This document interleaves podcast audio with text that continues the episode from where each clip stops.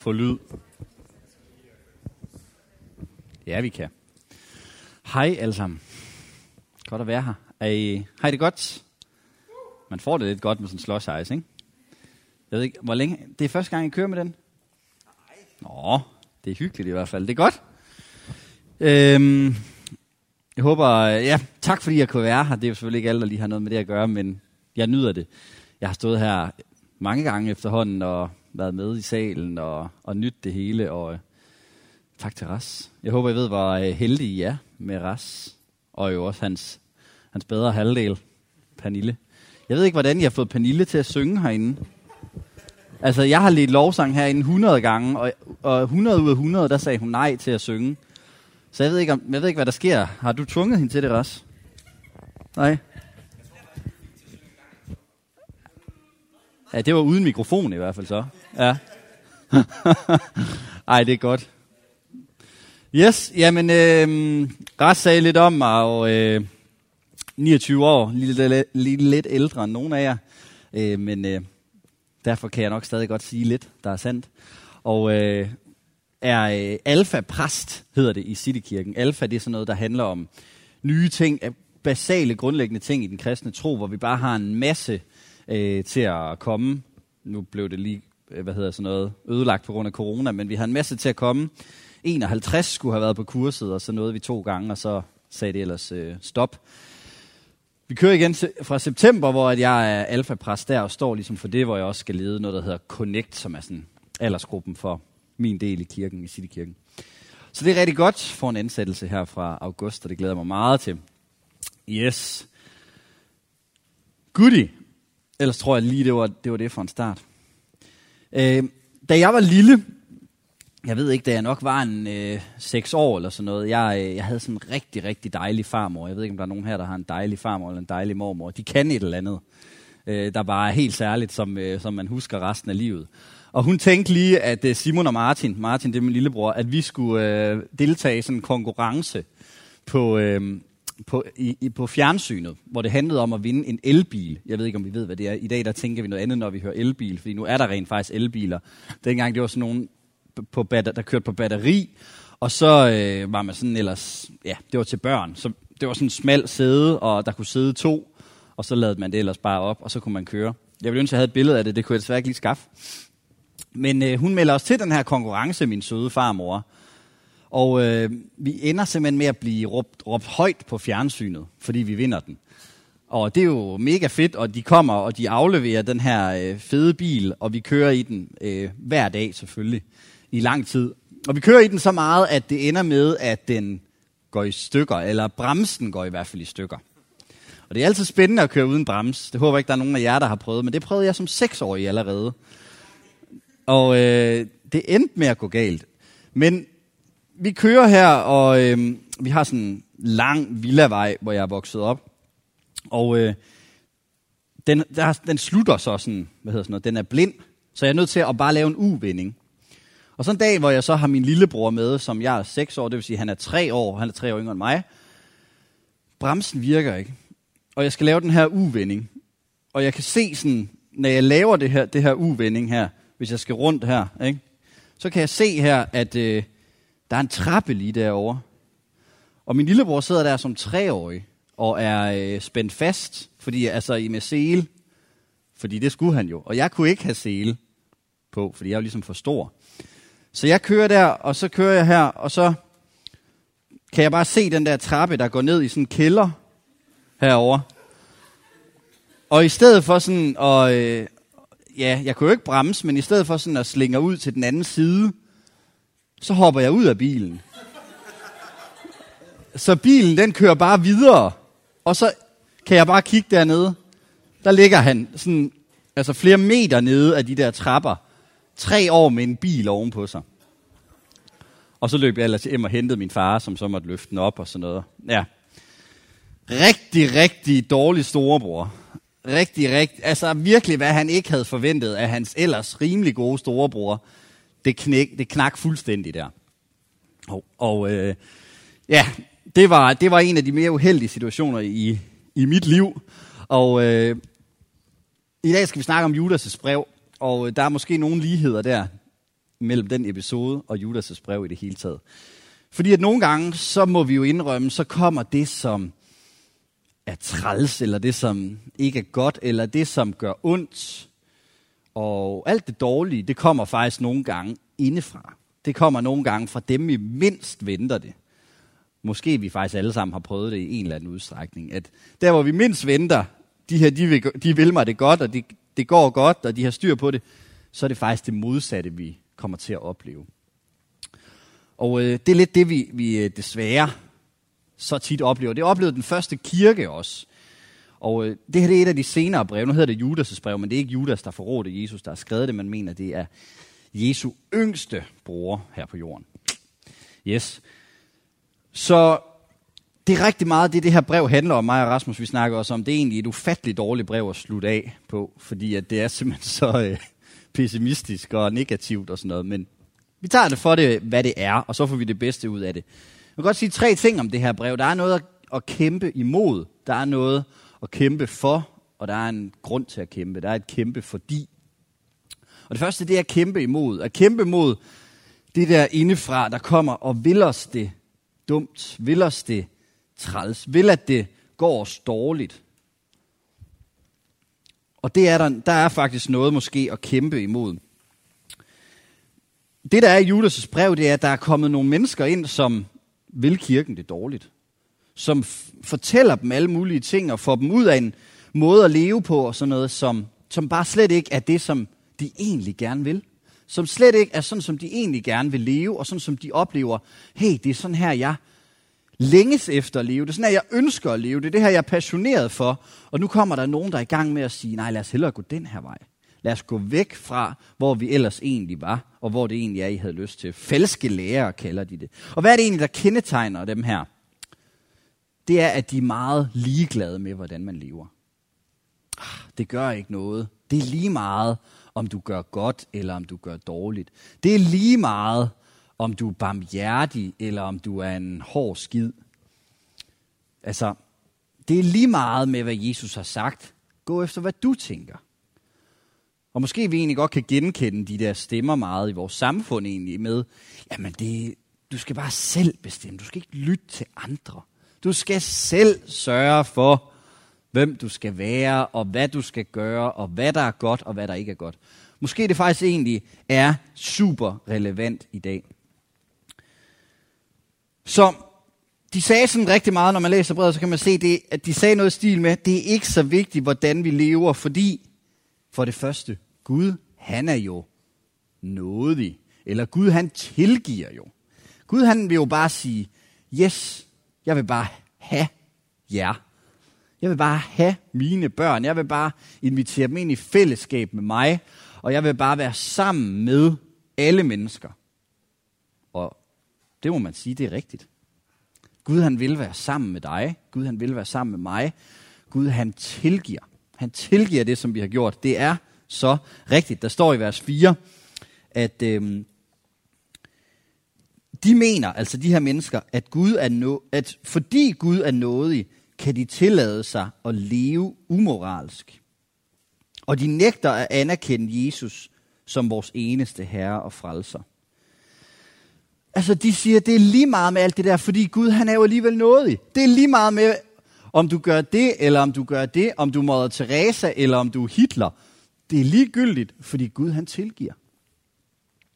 Og læg mærke til, de siger ikke, at, at øhm, fordi Gud ikke er til, så er det lige meget, hvordan vi lever. Fordi der ikke er en Gud, og det er selvfølgelig ateismen, der er rigtig. Nej, så er det lige meget, hvordan vi lever. Nej, det er ikke det, de siger. De siger, nej, fordi Gud han er nådig. Fordi Gud han tilgiver. Fordi han er så mega god imod os. Så lad os bare glemme og prøve at leve et godt liv. Fordi han tilgiver jo alligevel alt. Det er det ene, de ligesom siger. Det andet, de også siger, det er, at der står noget med, at de sønder imod deres egen krop. Altså med andre ord, de er ligeglade med at passe på sig selv. De er ligeglade med, at deres krop har det godt. At det, den krop og det, som Gud har givet dig og mig, den enorme værdi, vi har som mennesker, den er ligegyldig. Hvorfor siger de sådan noget?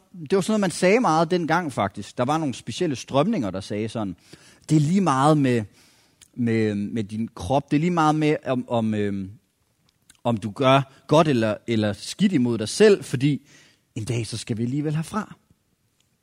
Vi behøver ikke at pleje vores læme og passe på det, som om det var en Guds gave, for han vil alligevel gøre alting nyt. Og så er det hele fortid, og så er det fuldstændig lige meget.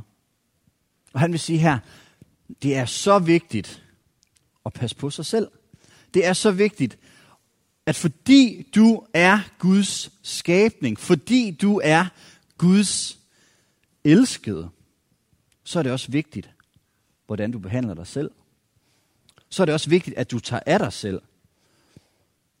Og ligesom vi skal elske vores næste, lige så vigtigt det er, så er det også vigtigt at huske at være god imod dig, som er en Guds skabning, som bærer Guds billede. Så vi har ligesom de to grøfter her, eller i hvert fald to af grøfterne, som øh, de, ligesom, de ligesom sagde. Man kan sige sådan her, den ene det er fribilletten. Fordi Gud han ligesom tilgiver alt, jamen så er det fuldstændig lige meget med, hvordan vi lever. Vi har fået fribillet. Jesus han har tilgivet alt, hvad jeg har gjort, så nu kan jeg bare gøre, hvad jeg vil jo. Og den anden side, kunne man sige, kunne være den her overåndelighed. Fordi jeg bare alligevel skal herfra, og Jesus ligesom har gjort det hele, jamen så kan det være fuldstændig lige meget med min krop, med at passe på mig selv, med om jeg egentlig har det godt. Jeg skal bare hurtigst muligt hjem til Gud i himlen. To grøfter, som vi ikke må falde i, venner. Som vi skal passe på med. Og jeg tror, en af måde måske at passe på det her på, hvem end vi er, det er måske at finde en mere form for middle ground, og faktisk være ansvarlig. Være ansvarlig over for vores eget liv. At fordi at vi er Guds skabninger, fordi vi bærer Guds billede, fordi vi er værdifulde, så vil jeg også tage ansvar for mig selv. Så vil jeg også tage ansvar for, at jeg faktisk også lever et godt liv, og ikke bare være ligeglad og sige, Gud han tilgiver alt, men jeg faktisk siger, Gud tilgiver alt. Så ja, jeg vil tage ansvar. Ja, jeg skal en dag herfra. Ja, jeg skal en dag dø. Men jeg er stadig Guds skabning, og jeg vil tage ansvar for, at det her liv, som Gud han har givet mig, det bliver et godt liv. Og det bliver et liv, hvor at jeg trives, hvor jeg er glad, hvor jeg har det godt i ånd, sjæl og læme, i mine tanker, i min psyke, i mit hjerte, i min krop. Jeg vil gøre, hvad jeg kan for, at jeg har det godt, og tage det seriøst, at Gud han har givet mig livet. Og ikke ligesom være ligeglad eller ringeagte nogen af dem her, de her to ting. Fordi hvad bliver resultatet for de her folk, der siger sådan her? Hvad er det egentlig, de når frem til? Der står for eksempel sådan her, at de vil gøre hvad som helst for penge, står der. Det er et af deres motiver. Og de rager til sig, uden at tage hensyn til andre. Det bliver ligesom konsekvensen af, at de bare kan leve, som de vil. Der står, de, er, de bliver som dyr.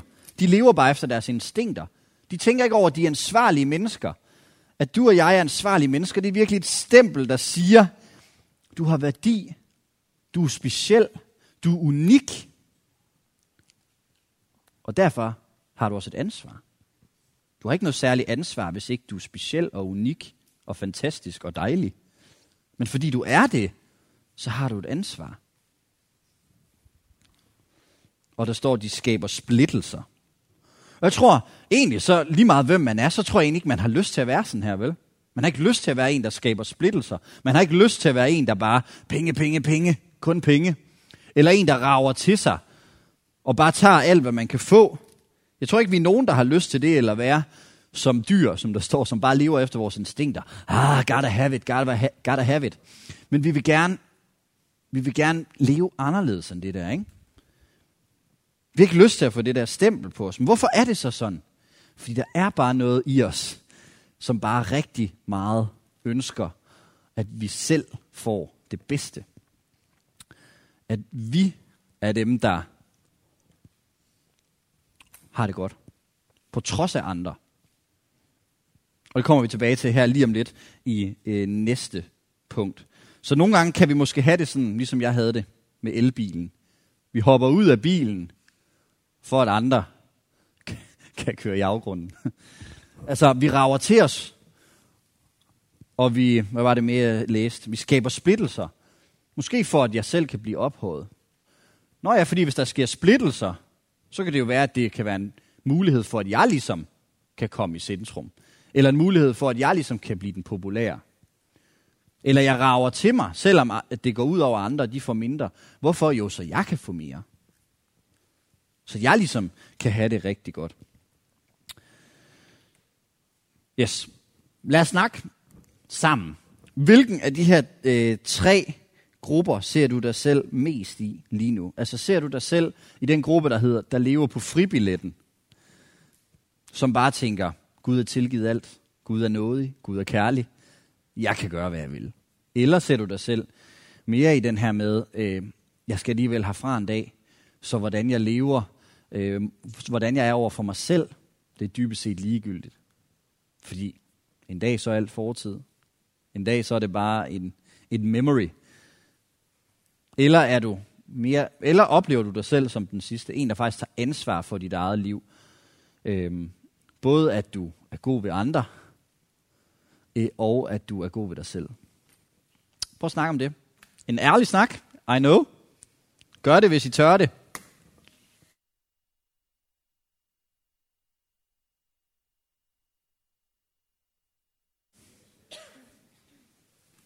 Okay, fint nok. Var I færdige? Ja? Det var ikke, fordi jeg tænkte at stoppe den her, men det tænkte Joachim. Fint nok. Hvis I var færdige, så er det godt nok. Yes, jeg håber, I uh, lige reflekterede lidt over jeres eget liv, over jeres eget uh, selvbillede, gudsbillede. Uh, rigtig godt. Yes, det der var med de her mennesker her, som Judas han ligesom skriver om, det er, de gik rigtig meget Øh, det var rigtig meget deres livsstil, der fortalte, at de var forkert på den. Det var ikke så meget måske, hvad de sagde. De havde måske okay ord omkring mange ting. Men alt det, vi læste her, det er et spørgsmål om, hvordan de levede. Det er et spørgsmål om, at øh, sådan den adfærd, de ligesom udviste, og det, at de ragede til sig, det, de skabte splittelser og splid, var faktisk med til at fortælle mere om, hvem de var, end hvad deres ord sagde. Jeg tror faktisk tit, det er sådan, at det er vores adfærd faktisk, der taler højere end vores ord. Øh, hvis der er en, der siger, øh, at han er en rigtig øh, dedikeret øh, løber eller atlet, men når du er sammen med vedkommende, så kan du godt se, at den står altså bare på mækken, og den står på cola, og det er ikke Cola Zero, det er den ægte vare, og altså, det er hos bageren, og altså, så tænker du ikke, ja okay, du siger, du er dedikeret løber, men jeg kan se på din livsstil, hvem du er. Jeg kan, se, jeg kan godt se, hvor dine prioriteter er. Jeg kan godt se, hvor dit hjerte er, hvis man kan sige det sådan. Og øh, der er en, der har sagt sådan her, at øh, lidt i samme tråd, How people live is a clear window into their theology. Altså, sådan som folk de lever, det afslører faktisk, det er et vindue ind til, hvordan deres teologi rigtig er, altså deres tanker omkring Gud, deres forståelse af Gud. Faktisk så er det sådan, som vi lever, der er med til virkelig at vise, hvordan tænker jeg egentlig om livet? Hvordan tænker jeg egentlig om tro? Hvordan tænker jeg om Gud? Hvordan tænker jeg om mig selv? Det er, den, det er sådan, som vi vælger at handle og agere. Det er rigtig meget det, der er med til at afsløre rigtig meget. Det samme med vores gudsforhold. Det er det, som vi det er sådan, som vi handler, der er med til at vise, hvem Gud han er. Jeg kan huske, der er en præst i byen her, der tit har sagt sådan, bag hver handling er der en teologi. Altså, så den måde, jeg ligesom vælger at handle på, det fortæller også noget om, hvem tror jeg Gud han er. Og hvis jeg bare tænker kun fribillet, så tænker jeg selvfølgelig, at Gud han er noget, men jeg tænker måske ikke, at han er, han faktisk går op i, hvad for et liv jeg lever. Som om han er fuldstændig ligeglad. Eller hvis jeg er mega, nu kalder jeg det overåndelig, hvis jeg er mega sådan, er bare fuldstændig ligeglad med mig selv, og hvordan jeg har det, og min krop og mit sind, så fortæller det egentlig måske om Gud, at, at jeg tænker i hvert fald, at Gud han er, han er faktisk ligeglad med mig. Eller han er i hvert fald ligeglad med den her Simon. Han er ligeglad med, om jeg har det godt måske. Han er ligeglad med, om min krop har det godt, om mit sind har det godt, om jeg har stress eller depression. For jeg skal alligevel herfra. Men Judas, han vil sige her, vi skal ikke være som dem, der udviser sådan en adfærd. Vi skal ikke være som sådan nogen, der viser med, hvad vi er, at Gud han er ligeglad med os. Vi skal ikke være som sådan nogen, der siger, at Gud han er ligeglad med, hvordan vi lever. Nej, vi skal være sådan nogle mennesker, der viser med vores liv, at Gud han faktisk cares about this. At han faktisk går op i, hvordan vi lever, og hvordan vi har det med os selv. Endnu mere nogle gange, end hvad vi siger. Og hvordan vil han så have, at vi udviser? Hvordan vil han så have, at vi lever vores liv? Hvis han sådan skal korrigere os her, Judas, hvordan vil han så sige det? Så vil han sige, okay, med lidt mærkelig måde at sige det på, men bad dit liv i barmhjertighed med alt, hvad dit liv indebærer, lad det indeholde barmhjertighed. Barmhjertighed fra Gud til dig, og barmhjertighed fra dig til mennesker. Lad det være en overskrift over dit liv, nemlig barmhjertighed. Det er et af de ord, der kommer allermest i det her brev. Så i stedet for, ligesom som de her mennesker gjorde, at kæmpe sådan rigtig meget for, at, for os selv, kæmpe for, at jeg ligesom havde det godt, kæmpe for, at jeg kunne rave til mig, øhm, så skal jeg i stedet tænke, at hvordan kan jeg være god ved andre? Kæmpe for, hvad der er godt for alle. Fordi for eksempel grådighed, det kigger jo indad. Jeg tænker på mig selv, jeg kigger på mig selv. Men barmhjertighed, det kigger ud af. Så begynder jeg at kigge på andre mennesker. Hvordan kan jeg være barmhjertig imod dem? Og der er tre grupper, siger han, som vi skal være øh, barmhjertige imod siger han i det her brev. Et brev er altid lejlighedsbestemt, kalder vi det. Altså, det er jo altid noget, der handler om en bestemt situation. Det kan være, nu kommer der noget omkring tvivlere, det kan være, der har været mange tvivlere. Ikke? Men nu er det det, han nævner. Øhm, så han siger sådan her, det er ordret citat, der er nogle, som I skal være barmhjertige imod. Og så udpensler han, hvem det er. Nemlig dem, der tvivler. Dem, der struggler med troen og med at tro, at Gud måske er til, men måske også bare hans løfter, måske hans kærlighed. Vær der for dem, vil han sige. Og nogen skal I redde ved at rive dem ud af ilden. Det er sådan en lidt mærkelig talemåde, men det betyder sådan, nogen skal I... Altså det, der menes, det er, at de er måske på vej ud af en rigtig dårlig vej. I kan bare se, det der, det fører bare ikke noget godt med sig. At de går den vej. At hun er sammen med den mand, det ødelægger hende eller at han gør sådan og sådan. Det er bare med til at ødelægge, han, hvem han er, hans humør, hans sind, hans øh, gudsforhold. Lad os hellere få ham, hjælpe ham til at komme på ret kurs igen. Og være barmhjertig imod øh, andre, der lever i åbenlys synd. Dem skal I også være barmhjertige overfor, men pas på, I ikke bliver revet med af deres synd. Øh, vær barmhjertig mod alle mennesker, lige meget hvor way off måske du synes, de er. Så i stedet for at tænke på dig selv, så vær barmhjertig, vil Judas sige. Og jeg tror, jeg ved ikke, jeg kan ikke helt sådan øh, lige finde ud af, om, om det er, om det her med tvivl, om det ligesom, kan I følge mig, altså gælder det alle tre grupper, det her med tvivl. Det kan jeg ikke lige sådan helt øh, selv finde ud af. Jeg ved ikke, om Ras er klogere end mig der, hvad du tænker der. Men øh, jeg tror, tvivl er sådan lidt, det er lidt en årsag til, at man sådan... Det er jo både en årsag til, at man tvivler på Gud og Guds løfter Guds godhed. Det er måske også årsag til, at man går den forkerte vej. Fordi hvis jeg virkelig kendte Gud og kendte min værdi i ham og så videre, så var jeg måske ikke gået derudad. Og jeg tror, det her med tvivl, det er jo noget, vi alle sammen ret godt kender til. Og jeg tror virkelig, vi skal huske at være barmhjertige imod dem, der tvivler. Det siger Judas her. Jeg tror virkelig, at vi skal tænke det ekstra ind. For jeg tror, mange, de ønsker jo slet ikke at tvivle. Det tror jeg i hvert fald. Jeg tror, i hvert fald hvis du er kristen, når du oplever tvivl, så kan det være sådan helt, nej, hvorfor kommer det her til mig? Hvorfor skal det her være en del af mit liv? Hvorfor kan det ikke bare lige sådan fixes? Kan vi ikke gøre noget ved det? Altså det kan være sådan en ren frustration over, at det er en del af mit liv, som man måske ikke bare lige kan fikse. Så lad os have medlidenhed med dem. Lad os have barmhjertighed med dem.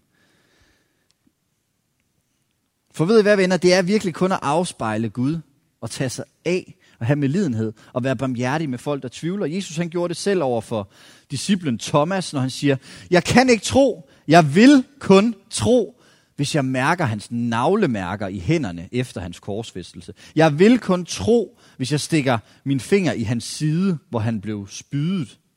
Ellers så er det no-go. Ellers så kan jeg ikke. Og hvis man læser Johannes 20, eller 21, så finder man ud af, at det gav Jesus lov til. Jesus han gav lov til at komme tæt på. Jesus han kunne godt håndtere tvivlen. Og Jesus han ville godt ligesom sige, du har tvivl, yes, men det skal vi have gjort noget ved. Det har jeg barmhjertighed for. Det har jeg med lidenhed med. Og nu vil jeg hjælpe dig af med tvivlen. Og hvis vi skal være ligesom Jesus, hvis vi, hvis vi ønsker at være ligesom Jesus, så må vi også hjælpe folk og hjælpe os selv nogle gange med at komme af med det her øh, tvivl, så godt som vi måske nu kan. Så det er sådan, vi udlever barmhjertighed. Han siger også, at vi skal modtage barmhjertighed. Modtage barmhjertighed og give barmhjertighed. Særligt for folk, der tvivler. Yes, spørgsmål her. Hvordan hjælper man bedst mennesker, der oplever tvivl i deres forhold til Gud? Kender du nogen, der trænger til hjælp på dette punkt? Og det kan jo også være dig selv. Ja. Vær så god. Ern Joachim. Alright, var det okay?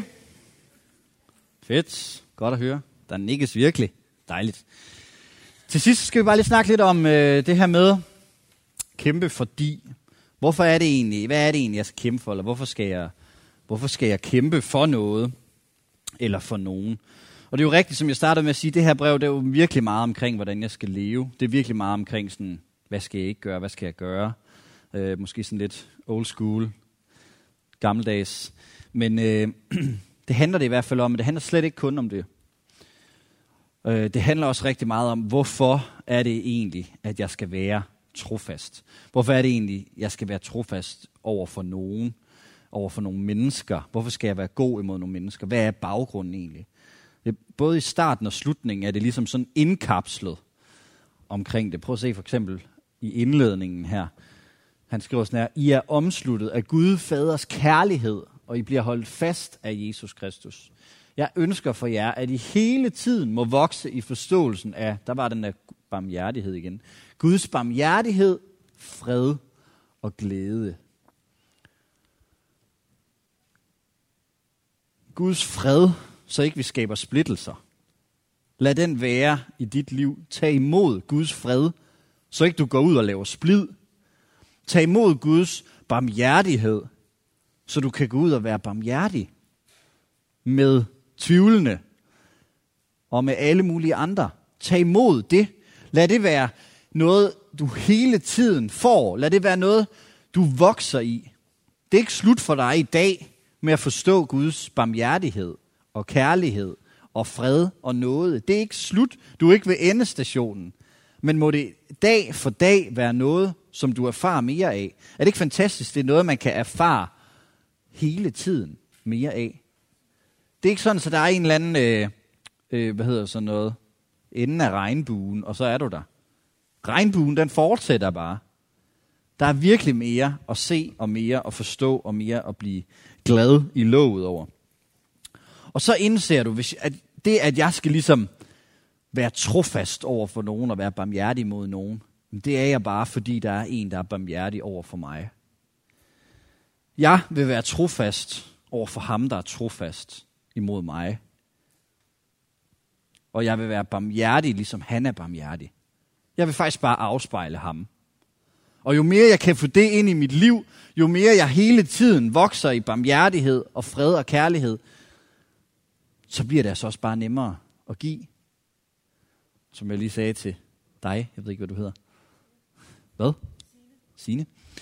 At øh, man må også få kærlighed for at kunne give kærlighed. Alt andet, det er jo nærmest for meget for langt, ikke? Men når man ser de her mennesker, så er spørgsmålet måske ikke så meget, øh, om vi er trofast imod noget. Men spørgsmålet er måske faktisk mere, hvem eller hvad er jeg trofast overfor? Fordi når vi læser om dem her, så var de rigtig meget trofast imod dem selv. De var rigtig meget trofast, øh, hvad angår sådan penge. Whatever de ligesom kunne rave til sig, jo bedre kunne de skabe splid. Fint nok. Så længe at det ligesom var til deres win. De var trofast over for sig selv. Så spørgsmålet er ikke så meget, om du er trofast, men spørgsmålet om, hvem er du trofast over for? Hvad er du trofast over for? Er du det over for Gud, eller er du det over for nogle af dine egne projekter over for dig selv? Så afsluttende her, nogle, bare lige nogle ting, det sådan, de tanker kan give os, øh, de forskellige typer her, vi ligesom har snakket om. Jeg tror, det kan give fribilletfyren. Jeg tror, vi kan sige til ham, Gud, han har gjort så meget for dig. Han har givet sig selv for dig. Så vær trofast over for ham. Gå ikke ud og gør det, han ikke vil have. Ham, som elsker dig så højt. Hallo? Hvem gør det over for en, der elsker en så højt, eller en, du selv elsker? Lad det ændre dig. Vær ikke den samme så. Vær ikke ligeglad med, hvad vedkommende tænker. Til den overåndelige, til den, der er ligeglad med sig selv nærmest, kunne vi sige, at Gud han har gjort så meget for dig. Det er ham, der har gjort det. Det er hans værk. Så tag derfor bare imod og bare få for ham. Og tro ikke, at det er dig, der frelser, at det er, hvor god du er, men tro, at det er Gud, der giver det. I slutningen der, der står der sådan her, øh, han har magt til at bevare jer fra fald og føre jer frem for sin trone som frikendte mennesker. Han har magt. Han har evnen. Du behøver ikke at fornægte dig selv fuldstændig, være fuldstændig ligeglad med, hvordan du har det, eller bare fordi det bare skal handle om alt, hvad jeg vil. Det handler kun om Gud, og jeg skal fuldstændig glemme mig selv 100% og hvem jeg er. Nej, Gud har magt til at gøre det. Til at frelse dig. Til at genoprette dig. Til at hele dig. Til den tvivlende kunne vi sige, kom og oplev den Gud, der elsker dig. Der er barmhjertig mod dig. Og der virkelig ønsker at give dig tro. Vi får ikke svar på alt i hvert fald, lige meget om man vil det eller ej. Men vi kan opleve det til at leve med. Vi kan opleve, at der er tvivl, der faktisk, det er okay, jeg ikke kan svare på alt. Det er okay, at der er noget, hvor jeg må sige, det ved jeg faktisk ikke. Men jeg har oplevet Gud. Det ved jeg faktisk ikke. Men Gud, jeg, jeg ved, Gud han er barmhjertig mod mig. Det ved jeg faktisk ikke. Men jeg ved, Gud han er rigtig, rigtig god, og jeg ved, han er til. Og jeg ved, han elsker mig. Så lad os bare lige slutte af med vers 2 her. Jeg ønsker for jer, at I hele tiden må vokse i forståelsen af Guds barmhjertighed, fred og kærlighed. Lad os bede sammen. Jesus, tak fordi, at du ønsker, at vi skal vokse i barmhjertighed og fred og kærlighed her. Vi ønsker bare at tage imod din barmhjertighed. Vi ønsker bare at forstå mere af din barmhjertighed. Det beder jeg om, at den her prædiken og de her lovsange nu må være med til virkelig at hjælpe os til at forstå og at vi bare må have en fred i hjertet. Fred, fordi vi har lært dig at kende. Fred, fordi at vi ved, at du har styr på tingene. Fred, fordi vi ved, at du er god. Fred, fordi vi ikke behøver at frygte noget, fordi du er med os, Gud. Og vi bare må dagligt leve med din kærlighed, Gud. At vi ved, at lige meget hvad, så er vi elskede. Lige meget hvad vi har gjort, så har vi stadig værdi og at du altid vil elske os, Gud. Og du har en kærlighed, som vi ikke kan forstå, men som vi hver dag, hele tiden kan få lov til at opleve mere af, og erfare mere af, og blive klogere på, og blive mere glad over, Gud. Så bare fyld på med din kærlighed, fyld på med din barmhjertighed, fyld på med din fred i vores liv, så det ændrer os. Og så det ændrer os på en sådan måde, så vi giver det videre, så vi ikke er nogen, der skaber splittelser, så vi ikke er nogen, der bare rager til os og er selviske Gud, men så vi er mennesker, der viser barmhjertighed, Gud. Barmhjertig, fordi du er barmhjertig, Gud. Og er nådig med folk, fordi du er nådig med os, Gud. Og må vi være sådan nogen, Gud. Hjælp os til at hjælpe mennesker, der tvivler.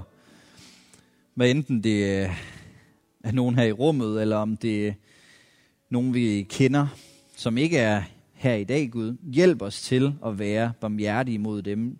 Giv os visdom til at hjælpe mennesker, der tvivler. Og hvis det er os selv, hvis det er dig her i dag, der tvivler, så beder jeg bare for dig om, at Gud han må give dig tro, og Gud må give dig vidshed omkring, hvem han er.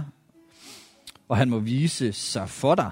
Han må vise sin kærlighed, sin fred og sin barmhjertighed, så du får ja, vidshed om, at han er til, og at han er de her ting, vi snakker om. Han er de her ting, der står.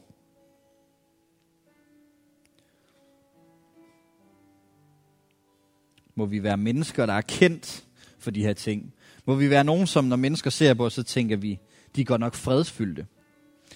De er godt nok nogle kærlige mennesker, der elsker andre, der åbner deres hjem, der har tid til andre, der giver til andre. Og må vi være mennesker, der også er barmhjertige, der ikke er hurtige til at dømme, der ikke er hurtige til at hisse sig op og være vrede på andre, men må vi være barmhjertige.